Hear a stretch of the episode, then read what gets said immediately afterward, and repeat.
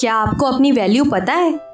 अगर पता है तो बहुत अच्छी बात है, लेकिन अगर नहीं पता है तो कोई बात नहीं। आज मैं आपको ये बताऊंगी कि आप अपनी वैल्यू कैसे पता कर सकते हैं। सो मेरे साथ लास्ट तक बने रहिए। हेलो, हाय, नमस्कार, सत श्री अकाल, आदाब। आप सभी का मेरे शो द लाइफ ट्यूनर में स्वागत है। और आज मैं आपको बताऊंगी कि आप अपनी वैल्यू कैसे करके पता कर सकते हैं और अपनी वैल्यू को कैसे बढ़ा सकते हैं।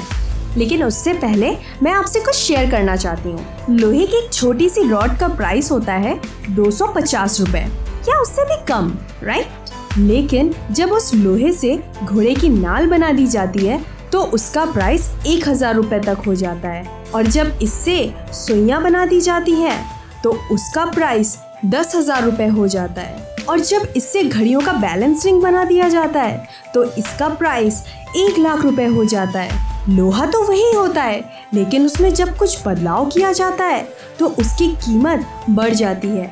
इसीलिए आपकी कीमत किसी के कहने से डिसाइड नहीं होती, बल्कि इससे डिसाइड होती है कि आप खुद को क्या बनाने की कैपेबिलिटी रखते हो।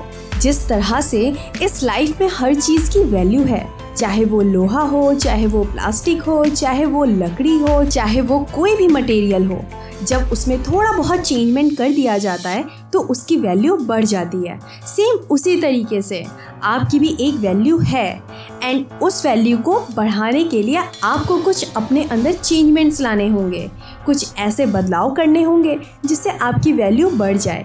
इसीलिए हमें हमेशा सेल्फ डेवलपमेंट करते रहना चाहिए। और बहुत अच्छा होगा कि अगर आप सेल्फ डेवलपमेंट बुक्स रीड करने की आदत डाल लें।